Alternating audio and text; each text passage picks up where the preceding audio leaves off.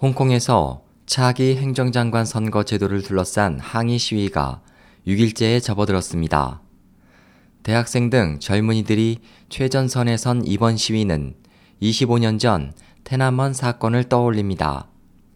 인터넷이 없던 당시 사람들은 단파 라디오로 미국의 소리 방송 VOA에 귀 기울였고 민주화에 대한 기대가 중국 전역에서 소용돌이 치고 있었습니다. 당국의 무력 탄압 소식이 보도됐을 때 눈물을 흘리는 어른들의 모습을 고교생이었던 나는 지금도 기억하고 있습니다. 그러나 테난먼 사건을 지켜보고 있던 나와 같은 세대의 사람들이 사회의 중심이 된 지금 그들은 싸늘한 시선으로 이번 시위를 바라보고 있습니다. 대학 시절 동창들을 연결하는 채팅 그룹에 참여하고 있는 나와 그들은 무역이나 외교 분야에서 활약하고 있고 중국에는 중산층에 속한 사람이 많습니다. 그들은 평소 채팅을 이용해 식품 문제, 부패 문제, 물가 상승 등 사회 문제를 많이 비난하고 지적했지만 이번 홍콩 시위에 대해서는 전혀 거론하지 않았습니다. 내가 시험 삼아 이야기를 꺼내보았지만 그들은 중국으로 비화되는 것은 싫다.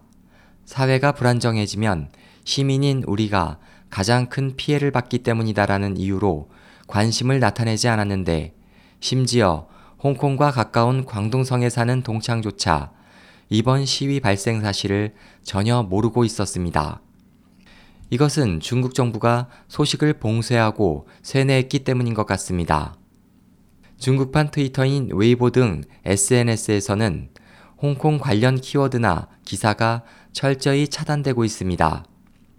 현재 광둥성에서 홍콩 TV의 시위 생중계는 모두 차단됐으며 중국 언론은 이번 시위가 생활고에 불만을 가진 시민들에 의한 것이라며 오도된 거짓 기사를 내보내고 있습니다. 또 25년 전 실패로 끝난 테나먼 사건도 사람들을 정치 문제에서 따돌렸습니다. 공산 정권 수립 이래 최대 규모였던 이 학생 운동에서 당국의 무력 탄압으로 많은 사망자가 나왔습니다. 그 후 리더들은 투옥되거나 부득이 해외로 망명하게 되어 학생 운동은 조락했고 사람들은 공산당 정권에 진저리를 내면서도 민주화에 대한 열망을 봉인하고 눈앞의 즐거운 시간에 만족하게 되었습니다. 이번 홍콩 시위에서 인기 홍콩 록밴드 비욘드의 명곡 해활 천공은 10만 명의 참가자가 합창해 화제가 되었습니다.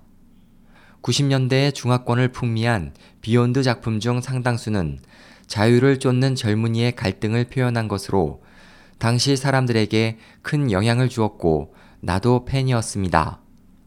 20년 만에 그 희망과 열정으로 가득 찬 노래를 들으니 무심코 눈시울이 뜨거워지자 이번 홍콩 시위의 결과에 상관없이 그들에게 희망을 계속 품는 어른이 되고 싶습니다. 그리고 이 곡이 중국인의 마음을 다시 적셔줄 날이 올 것이란 믿음을 버리지 않을 것입니다. SOH 희망지성 국제방송 홍승일이었습니다.